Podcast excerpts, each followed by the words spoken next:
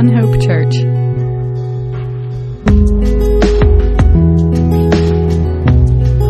All right, good morning. It's a privilege and a blessing to be here with you this morning. Um, whether you join us here in the parking lot, good to see folks here today, or online. Um, we're going to continue our study through the Gospel of John, and this morning we're blessed to study John chapter 20, where we see the resurrection of Jesus. Um, but I want to take us back um, to John chapter 19 just for a couple of minutes this morning um, as we set the scene and just um, have a couple of reminders. Um, when Jesus was, was on the cross, he said, um, It is finished. This word, tetelestai, um, is an important word. And it is, it is finished in, in English, might not fully give us um, the, the meaning, the, the full implications of what Jesus is saying there when he says it is finished. This word, tetelestai, was a word that's been found um, on ancient documents, on ancient receipts to show that a debt had been paid in full or that a tax bill, you know, had been paid in full. So when Jesus is saying it is finished, he is saying tetelestai, he is saying that he has accomplished his work. That he has accomplished his work. Now imagine that. He has paid our debt in full. Now, how good is that for us to hear this morning? And then Jesus, after saying that, after accomplishing his task, it says that he gave up his spirit. He gave up his spirit. He laid down his life as a ransom for many. Remember in the in the Old Testament, we're told that without the shedding of blood in God's economy, without the shedding of blood, there is no remission of sins or there is no doing away with sins. And so this sin was paid for through the death of Jesus at the cross. Your sins and my sins were paid for. Now, whether that's effective for us, whether that makes a difference for us, whether that's helpful for us, it's only as good as, as we take Jesus at his word and as we believe him. And then we see at the end of chapter 19, Joseph of Arimathea and Nicodemus, the one who had gone at night in John chapter 3 to figure out who Jesus really is. You know, if he was really the Messiah who had come, but went at night because he was a religious leader, he was a Pharisee, and the, he, he knew that most of the other Pharisees with him didn't, you know, were opposed to Jesus. And those two take the body of Jesus and prepare it and put it into the empty tomb. And they're willing to be publicly identified with him in that way, regardless of the future implications. And that's significant because they did that at the darkest moment when all seemed to be completely lost. They publicly let it be known that they that they loved Jesus. And they were willing to be identified with him regardless of the future implications. And remember, they did that. It's amazing. They did that again when all seemed lost to the disciples. When it seemed like hope had been done away with. And they're willing to take their stand at that moment. You see, it's not difficult, folks, to take your stand when everybody that you care about or everybody that is in power with you agrees with you. It's not hard to take a stand then. It's hard to take a stand when there's going to be opposition to that stand. So let's pray, and then we're going to um, jump right into John chapter 20. Heavenly Father, we thank you for your word and for your love this morning as we look in, into your word. We pray that you would teach us from it, that, that we would be humble that you would work both in our hearts and our minds. You would help us to see clearly, and then you would move us in the direction of your reality, who you are, of what you said is right and true. Jesus, we pray that we would be moved towards you in love this morning. Help us, we pray, by the power of your Holy Spirit. Dear Jesus, we ask it in your precious name. Amen. John chapter 20, verse 1. Now, the first day of the week, that's Sunday, Mary Magdalene went to the tomb early while it was still dark and saw that the stone had been taken away from the tomb. Then she ran and came to Simon Peter and to the other disciple whom Jesus loved and said to them, they have taken away the Lord out of the tomb, and we do not know where they have laid him. And so, just a moment there, just a reminder, or maybe new information, depending on um, what you've read and what you've, we, have heard in your life. But Mary Magdalene, before she met Jesus, was actually a, a demon possessed woman who was in a terrible state. And Jesus freed her from her bondage, the spiritual bondage that she was in, and she was freed and she became a follower of Jesus. And so on this, you know, bright, or not even bright, just early, just the break of dawn, she's at the tomb now, what the other gospels tell us is that, you know, there had been a, a, Roman guard had been put at the tomb. You know, the tomb had been sealed. It has this big stone in front of it. You know, it, she doesn't know exactly what she's going to be able to do when she, she gets there. It was, it was typical that as a, a body was prepared, you know, with spices that sometimes more would be put on at, an, at another point. But what is she going to do? How is she going to move that huge stone herself? How is she going? You know, she doesn't have it all figured out. She just knows that she needs to go to the tomb. And when she gets there, she just sees that the stone had been moved away. And she doesn't even it doesn't seem like she even goes goes in or looks in. She's just, you know, something has happened here and he's not going to be here, and I got to go tell Simon Peter. And her first thought is not that Jesus has fulfilled what he said he would do and that he's fulfilled the scriptures and that he's risen from the dead. Her first thought is not one of belief. Her first thought is very practical. Somebody must have come and taken his body away. She's not automatically thinking the miraculous has happened. And that's an important point because many who, you know, oppose, um, you know, the, the literal resurrection of, of, of Jesus, um, one of the things that, that, that certain ones argue is that, you know, the disciples and all were psychologically prepared you know, to be able to hallucinate these visions of Jesus because this is what they expected to happen. But as you read the text, we see that's not the case at all. She's expecting Jesus to be in the tomb, and when he's not there, she's expecting that someone, that, uh, you know, humans have done this and taken him away.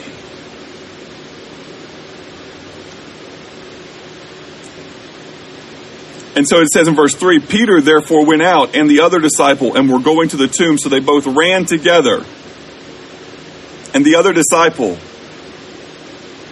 outran Peter and came to the tomb first. Who was this other disciple? You know, verse 2, um, the author John writes, and to the other disciple whom Jesus loved. You know, and this is how John refers to himself in this context and, and multiple times in, in the Gospel of John, he refers to himself as the one who Jesus loved because You see, that's his identity. It's more important to him that you know that Jesus loved him than to even know his name. Y'all get that? It's more important to John that you know that Jesus loved him. That's more important to him than, than that you even know what his name is.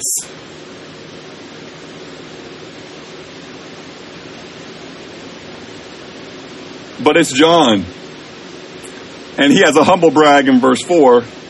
So they both ran together, and the other disciple outran Peter and came to the tomb first. He's basically saying, Yeah, I'm, I'm a little. I'm a little faster than uh, than Peter is. As um, a young one that I'm very fond of would say, I smoked him. we had a race and I smoked him. And uh, he gets there first, but this is the difference. Verse 5 And he, stooping down, looking in, saw the linen clothes lying there, yet he did not go in. Then Simon Peter came, following him, and went into the tomb. And he saw the linen clothes lying there, and the handkerchief that had been around his head, not lying with the linen clothes, but folded together in a place by itself. Then the other disciple who came to the tomb first went in also, and he saw and believed. For as yet they did not know the scripture that he must rise again from the dead. Then the disciples went away again to their own homes. Now, there's a couple interesting things in there again. You know, Simon Peter, he might not be the fastest, but you know, Simon Peter, whatever he does, he, he goes full bore. You know, with, with, with Peter, he's one of those people where it's going to be, it's 100% or nothing. That's just how he is. That's his personality. You see it time and again. And when he's on the right thing, that's really great. When he's on the wrong thing, you know, that can, um, you know, he's going to have to get corrected, right? So that's, that's his personality. But remember, Simon Peter had already made, you know, his, his great declarations of faith that Jesus, you know, was the Christ. And here, you know, John lets us know that he's made a, a, great declaration of faith as he says he saw and believed because he sees the, the linen cloths and how things are, are done here, that this wasn't a, that Jesus' body had been moved or that there was a theft of some sort or something like that. He now comes to an understanding that his Savior is, is risen. In verse 11, it says, you know, so John and Peter, they go back to their houses. But in verse 11, it says, But Mary stood outside by the tomb weeping. And as she wept, she stooped down and looked into the tomb, and she saw two angels in white sitting, one at the head and the other at the feet, where the body of Jesus had lain. And then they said to her, Woman, why are you weeping? And she said to them, Because they have taken away my Lord, and I do not know where they have laid him. And now, when she had said this, she turned around and saw Jesus standing there and did not know that it was Jesus. Jesus said to her, Woman, why are you weeping? Whom are you seeking? And she supposed him to be the gardener, said to him, Sir, if you had carried him away, tell me where you have laid him, and I will take him away. And Jesus said to her, Mary. She turned and said to him, Rabboni, which is to say, teacher. And Jesus said to her, Do not cling to me, for I have not yet ascended to my Father, but go to my brethren and say to them, I am ascending to my Father and your Father, and to my God and your God. And Mary Magdalene came and told the disciples that she had seen the Lord, and that he had spoken these things to her. Now, there's something that's really, you know, fascinating about this scene. Peter and, and, and John are in the in the tomb and you know they don't see the angels. Jesus doesn't appear to them. He waits, lets them leave. And then when it's just Mary, when it's just Mary Magdalene,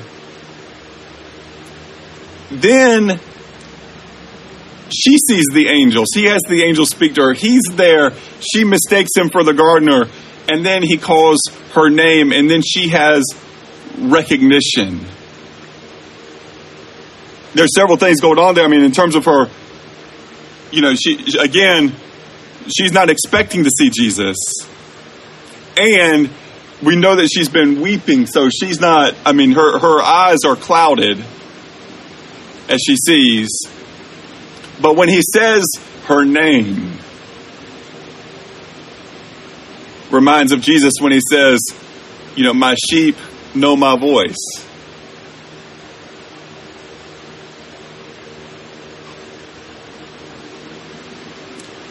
When he says her name, she then recognizes, and apparently, I mean, she says, you know, Rabboni, meaning, you know, my teacher, and then he says, don't cling to me. So we can obviously assume that from that scene, you know, that she has somehow grabbed hold of him, you know, probably around his feet.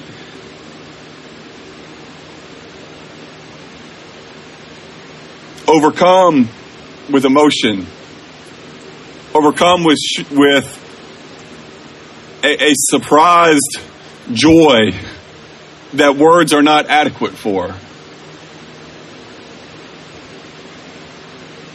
That would be, I think, pretty much impossible to describe with a pen and paper.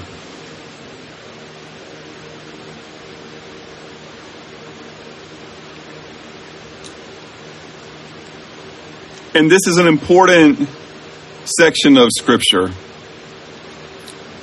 we see here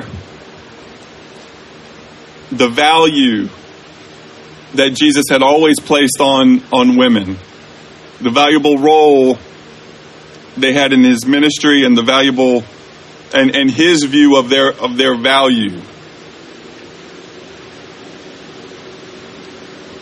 Which is consistent with the teaching of Scripture back from Genesis chapter 1. From God's per- perspective, nothing changed. Nothing is different. You know, Jesus didn't have to teach like a new perspective of that God has on women or something like that. No. Back from Genesis chapter 1. In his image, God created us male and female It's back in Genesis chapter 1.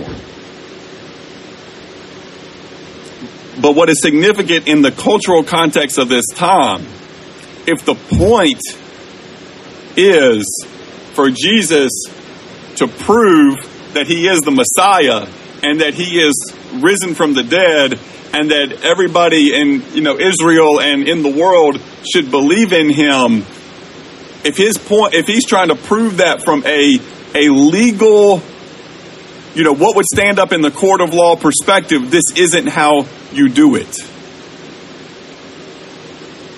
He would have showed himself to Peter and John first. Because the testimony in the courts at that time, the testimony of, of men and the testimony of women was not held with the same weight. So he would have showed to them first, and then he would have gone to the chief priest and showed himself, and then he would have gone to Pilate and showed himself. You see, Jesus could have done the things that would have eliminated any need for faith.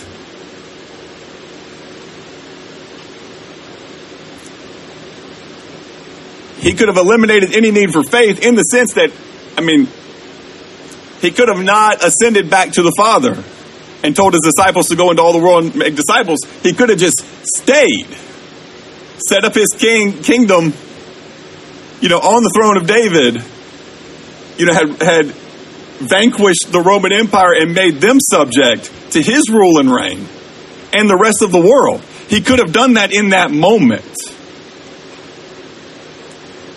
He could have eliminated any need to believe and to trust. Now, what I'm gonna what I argue is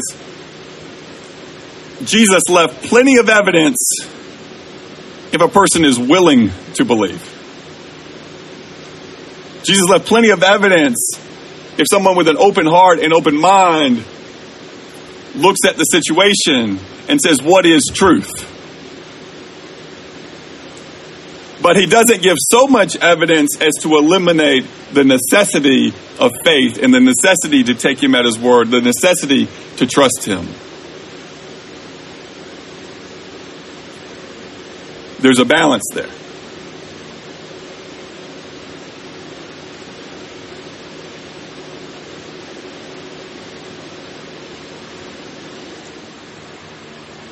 But it's a beautiful scene. And she went and told the disciples. And then in verse 19 it says, In the same day at evening, being the first day of the week, when the doors were shut, where the disciples were assembled for the fear of the Jews, Jesus came and stood in the midst and said to them, Peace be with you. And when he said this, he showed them his hands and his side. Then the disciples were glad when they saw the Lord.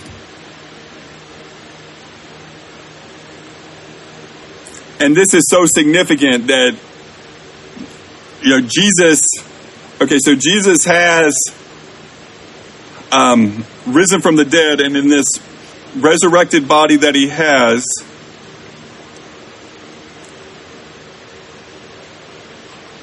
it has certain attributes. It is it is real. It is material. As we'll see later, it can be touched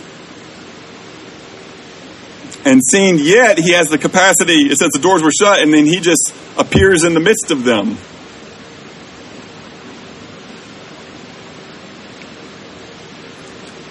But it's so crucial, folks, to understand that Jesus physically, bodily, rose from the dead. You see, here's another thing that people do. They'll say, you know, this this scripture and most of the scriptures are just it's just allegories it's just good stories to teach you a moral lesson and they they strip the scripture of its reality and by doing so they take away its power and its truth you see jesus did not come to this earth to go to the cross to pay for our sins and to be risen from the dead just to teach us how to like be decent human beings. He didn't come to just teach us, you know, some moral code to live by. Of like, yeah, you've got the Ten Commandments, but here's just a little extra for you. You see, that's not why Jesus came and and and I think in our nation one reason why it seems like the Bible doesn't make as big a difference as it should that Jesus doesn't make as you know as big a difference in our culture and how people actually live is because so many people have wanted to to treat the scriptures as if you know Jesus is just giving us this moral law, and if you just try, you know, you should just try harder. I mean, he set a he set a good standard, and you should just try harder to meet that standard. So you're a, a decent, you know, human being who, you know, you, you you love and try to take care of your neighbors and stuff like that, right? The golden rule and all of that.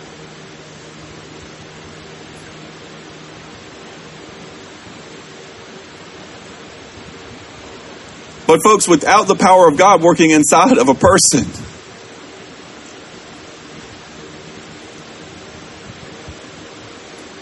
these words aren't going to help people. Not actually going to change hearts and minds without surrender. We're try, just trying to get the flesh to do a little better. Isn't why Jesus went to the cross.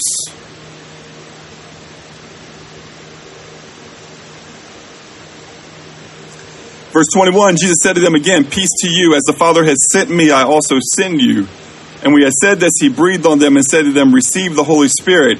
If you forgive the sins of any, they are forgiven them. And if you retain the sins of any, they are retained. When Jesus said, Receive the Holy Spirit, you know, he's giving them spiritual power and authority, the indwelling of the, you know, the, the Holy Spirit. And as the scripture continues, it's what's what we see in the scriptures, people believe and, and receive the Spirit of God. And you see, it's receiving the Spirit of God within you that now gives you power over the flesh. See, our, our, our flesh is sinful. Our flesh is selfish.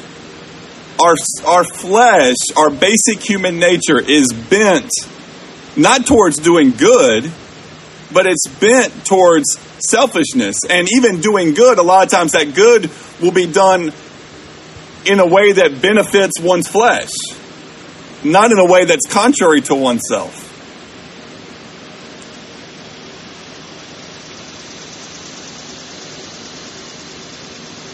And the flesh is weak.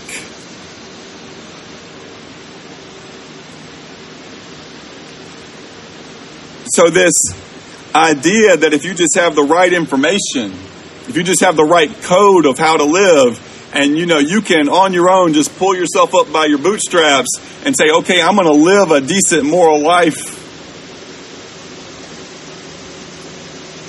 even the, those who accomplish that the best are going to fall fall short of god's desire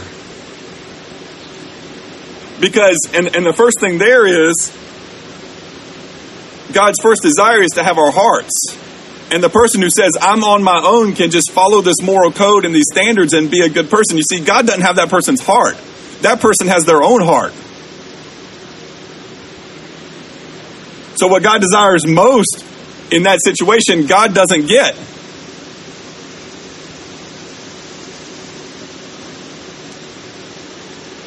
Now, I might be messing with some of y'all theology right there. Because I said what God wants, in that case, God doesn't get. See, some of y'all think that God gets whatever he wants.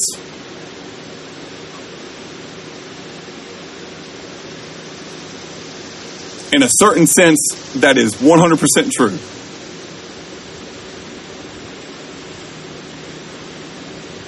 The plan for Jesus to die for our sins was going to be accomplished. His resurrection was going to be accomplished. His ascension to heaven be accomplished. His return will be accomplished his rule forever and ever will be accomplished. But you see, that's not all that God wants. See, God also wants our hearts. God also wants the totality of who we are. To be in loving relationship with Him. So, no, God doesn't always get what God wants. And you see, folks, for you and I who follow Jesus, when we sin, God's not getting what he wants. When we say, I know this is this is wrong and this is right, but I'm going to choose the wrong, God's not getting what he wants. Because God wants us to obey, and He's given us, in the power of the Spirit, the capacity to obey, and the you know the capacity to do what is right. So God expects and wants us to do what is right. The scripture says, do not grieve the Holy Spirit. Why would the Holy Spirit be grieving if the Holy Spirit is getting everything the Holy Spirit wants? So the Holy Spirit doesn't get everything the Holy Spirit wants. The Holy Spirit grieves when we put our flesh back on the throne of our hearts. And I mean that in a very, and I don't mean that in a understand, what I'm talking about there is not salvation or losing salvation or anything like that. What I'm talking about there is the daily walk of the believer. We should not grieve the Holy Spirit. When we do, God's not getting what God wants. What does God want? God wants what's best for us, and what's best for us is to be in full communion with Him.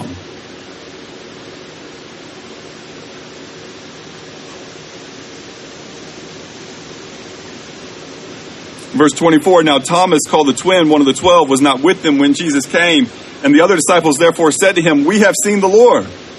So he said to them, Unless I see and his hands into the print of the nails and put my hand into his side, I will not believe.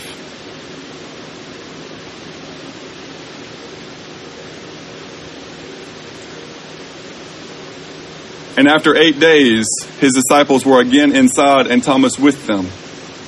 Jesus came, the doors being shut, and stood in the midst and said, Peace to you. Then he said to Thomas, Reach your finger here and look at my hands, and reach your hand here and put it into my side. Do not be unbelieving, but believing. Okay. So it's, it's, you know, the following Sunday, week has passed, the following Sunday, they're back meeting again to remember the Lord. You know, to, to, to pray and to talk and to figure out, you know, what, what's going on here. What are we supposed to do next? Jesus comes again, peace to you.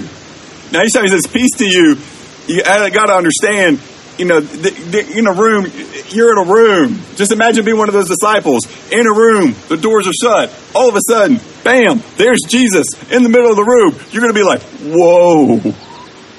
You know, your your natural reaction, I think, is going to be to tremble, to have fear. But Jesus says, "Peace to you." Jesus has to calm them and take away that natural fear that they would have of the supernatural. And then he said to Thomas, Reach your finger here and look at my hands, and reach your hand here and put it into my side. Do not be unbelieving, but believing. You see, Jesus knew Thomas. He knew what he was thinking. You see, here's the thing, folks. You might as well just go ahead and be honest with God in your conversation because He already knows your deepest thoughts. It's not like you're fooling God. Well, I'm not going to say this in my prayer because, you know, I don't want God to. What? No, God knows everything you think. God knows every every doubt you have. God knows every fear you have. God knows every hope and dream you have. God knows all the good and all the bad. He knows everything about you. You're not going to sit there and have like some secret thoughts that God doesn't know about. And that should help us to think about that and to guard our thought life and not when when the wrong ideas and thoughts come into our head that we don't sit there and entertain those because God knows what we're thinking too. And a lot of times, I'll just go ahead and say this real quick. A lot of times, it's not that initial thought that comes into your head through temptation or whatever it is that is sinful. Sometimes it's putting ourselves in positions where we know those thoughts are more likely to come about can be a problem. And sometimes, you know, just in life, things pop into our head. It's, it, and that isn't necessarily a sin, but it's the entertaining of those thoughts. The continuing of those thoughts in our minds. That is what the sin is. Failing to take captive every thought in Christ. What does that mean? Like capture the thought, crush it with truth, and move on. See, that's not sinful. But meditating on the sin, whatever that sin is, that, that, that's sinful. That becomes sinful real quick.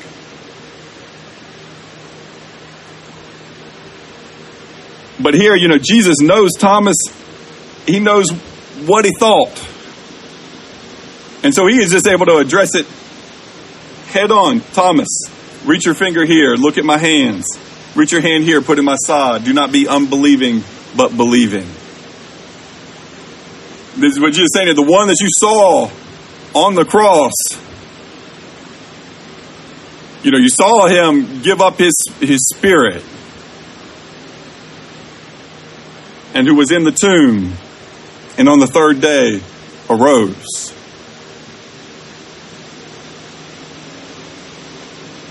See, Thomas, we, I mean, we have to admit here, Thomas was given some pretty special grace.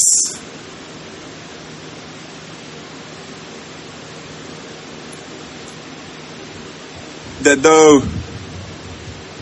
you know, he had said he wasn't going to believe unless he had seen, you know, Jesus met him where he was. And Thomas answered and said to him, My Lord and my God. My Lord and my God. You know, he's basically saying it's it, you know, my King and my God. My Lord and my God. See, this is this is really significant. Because remember, again, Thomas is a devout Jewish person. He is a monotheist. He doesn't believe in many gods. He believes there's one God. And so, Thomas, right here, is either making a great claim that is true, or he is committing blasphemy. There's no middle ground. It's either true or it's blasphemy. Yeah, in, in simplistic terms, I mean, it's, it's true or it's false. Question for many people today, as you hear this message, is do you believe that what Thomas says here is true or a lie?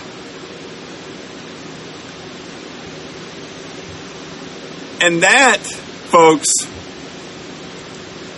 should determine everything about you and Jesus and you and the Bible and you and your life moving forward. You see, because here, if Thomas is is telling a lie when he says to Jesus, "My Lord and my God," if Thomas is telling a lie, then that makes Jesus a liar because this is who he claimed to be. Jesus receives the worship. He doesn't say, Don't call me God.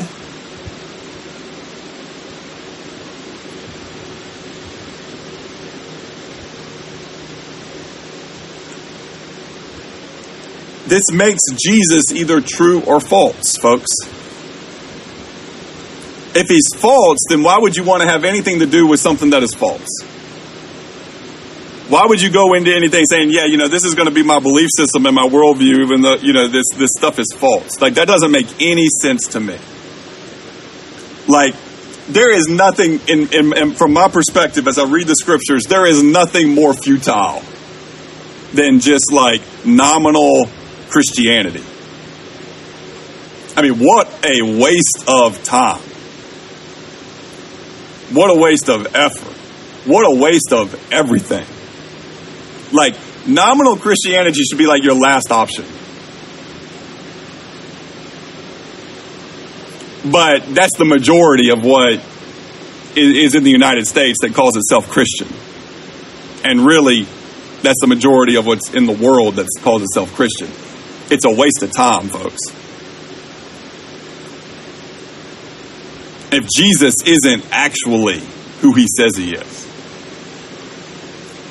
But if Jesus is who he says he is, if Thomas is making a statement that is true, if Jesus is Lord, if Jesus is God, then the only thing that makes sense in that scenario is to surrender to him as like, Jesus, I believe in, in you that you paid my debt at the cross. You paid it in full.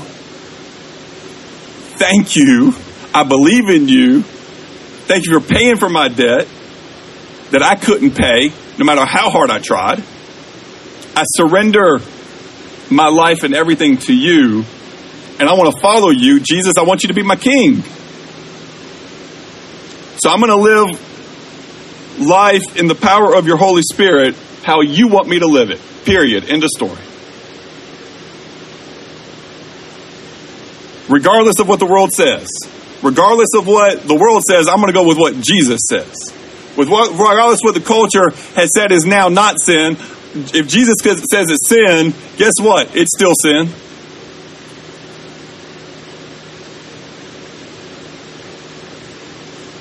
If Jesus says it's bad, I'm going to call it bad. If Jesus says it's good, I'm going to call it good. Like he gets to decide. I don't. I'm not deciding it. He decides. Jesus decides. But you see, then at that point, if, if this what this is true, it makes sense to orient everything in your life to have your identity in Jesus Christ and to live according to his teaching, according to his way. Like, that's the logical conclusion.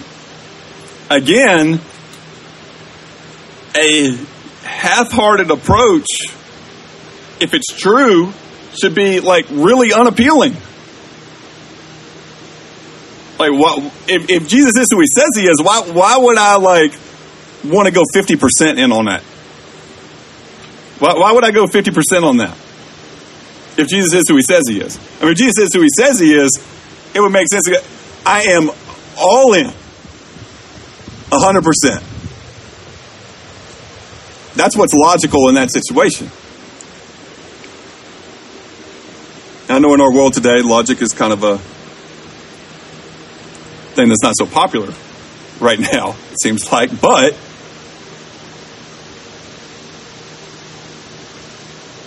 regardless, we need to deal with the reality that Thomas said to him, My Lord and my God, and we need to decide where we stand. We stand with Thomas, or we stand on the other side of Thomas. Jesus said to him, Thomas, because you have seen me, you have believed. Blessed are those who have not seen and yet have believed. You see, Jesus obviously knew that what he had done for Thomas, you know, wasn't going to be normal. See, Thomas got some extra grace here in, in, in that situation. The, uh, the Apostle Paul, before he was the Apostle Paul and was just the, the, the destroyer of the church, Paul, he, he got to, to meet Jesus as well on the road to Damascus. He, had, he got to have a, a an experience abnormal an abnormal experience. Most of us, we had to hear their testimonies, the testimony of others. We read the scriptures, and, you know, some of us didn't want to believe those things at first and, you know, had to really dig into it and say, is this true? And we're convinced that it is, and so then believed in him. See, but some folks, see, they grow up riding the coattails of somebody else's faith. Folks, that only works for so long. Because at some point, you got to figure out what you believe and why. You see, it's not good enough to say, and, and, and I would say this to anybody believing anything. It's not good enough to say, well, that's what my mama believed, or my grandmama believed, or my daddy believed, or my, my granddaddy believed. And so that's why I believe it. You see, that, that's not good enough, folks. You got to know why you believe or don't believe. Because you're not going to get accepted in because of somebody else's faith.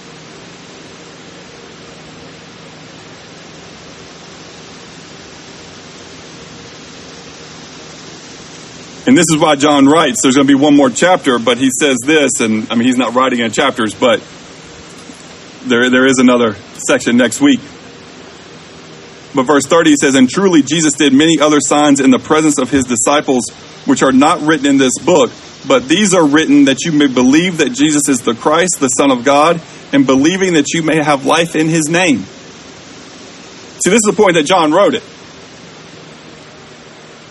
He said, you know, he's basically saying, Jesus did, I'm not telling you everything here. Jesus did a lot of other stuff too. But these are written. He specifically wrote what he wrote, but these are written that you may believe that Jesus is the Christ. That means that Jesus is the anointed one. You know, that Jesus is the King of Kings, the Son of God, and that believing you may have life in his name. Where is their life? It's in the name of Jesus.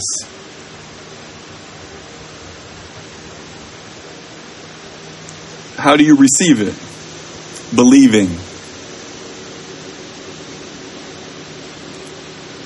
You see, folks, if you believe in Jesus, the scriptures instruct you to be baptized.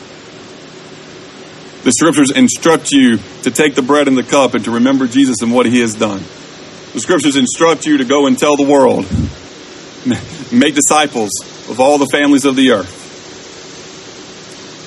You see, there's all these instructions, but you see, to love your neighbor as yourself. But you see, here's, here's the key thing. If you try to do all those other things, but have not believed that Jesus is the Christ, then all of that other stuff is not for profit. It does you no good. It is not beneficial to you.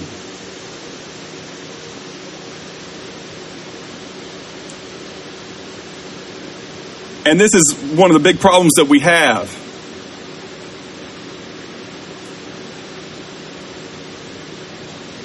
Because we got we got churches baptizing people without even asking if the people have believed in Jesus. Does that make any sense?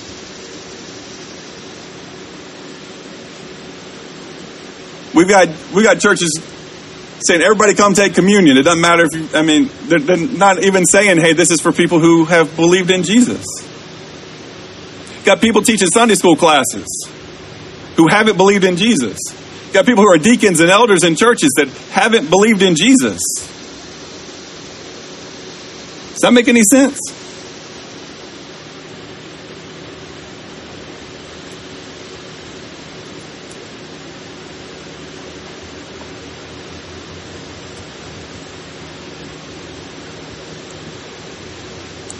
Got churches saying they have so many members, and half of them haven't believed in Jesus. Folks, we can't play games with this. We can't just try to look good with numbers.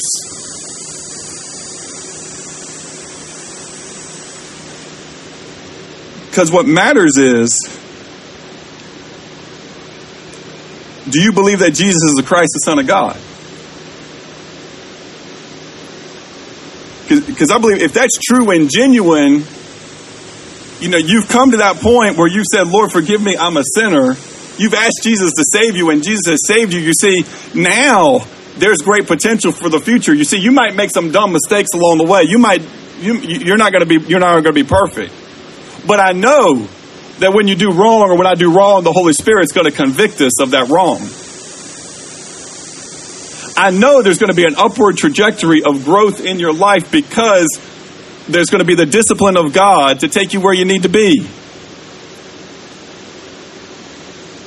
And it might take time, but there will be progress.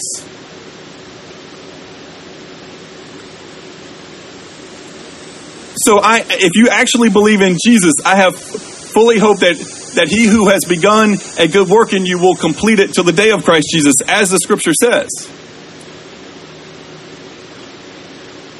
But for anybody who actually doesn't believe in Jesus, I have no hope that any amount of going to church meetings, or any amount of prayer, or any amount of Bible study, or any amount of doing good will actually conform that person to the image of Jesus Christ.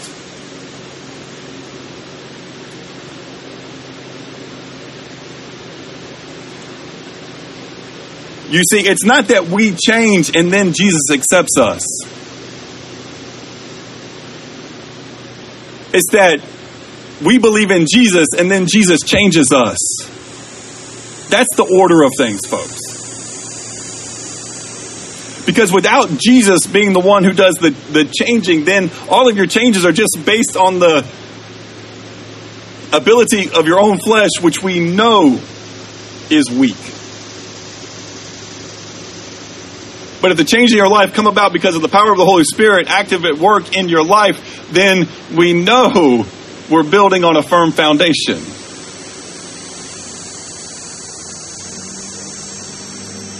Please hear my heart on that, folks. It's not it's not to criticize. It's not to be a downer of some sort. But I think we should all have a real fear that there are so many people who are hearing this message that they're okay when they're not okay. See, I'd rather err on the side of, hey, you better make sure you're okay. You better actually make sure of where you stand with Thomas or against Thomas. I'd rather err on that side of things and just hammer it home that everything hinges on the death and resurrection of Jesus and your acceptance of it and denial of it. Everything hinges on that. Period. End of story. I'd rather just hammer that home time and time again and risk whatever on that side than to risk not preaching that and somebody thinking that they're okay when they're not okay. See, I'm not trying to give you unfounded fear because there are people that are going to say, you know, you know, you, have these things and, and people try to convince everybody that they don't know God so that more people will come forward or whatever. I'm not trying to do that. But we just got to be certain where do you stand?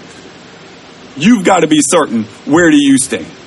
Don't leave it to doubt or question. You're either with Thomas, saying to Jesus, My Lord and my God, or you're not. You're in one of two places this morning. Make sure that where you think you are lines up with the reality of actually where you are.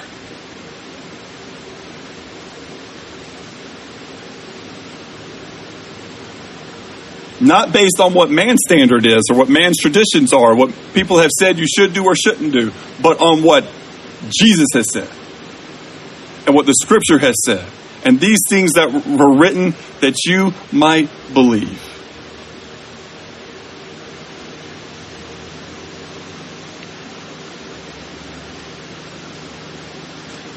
These things are written that you may believe that Jesus is the Christ, the Son of God, and that believing you may have life in his name.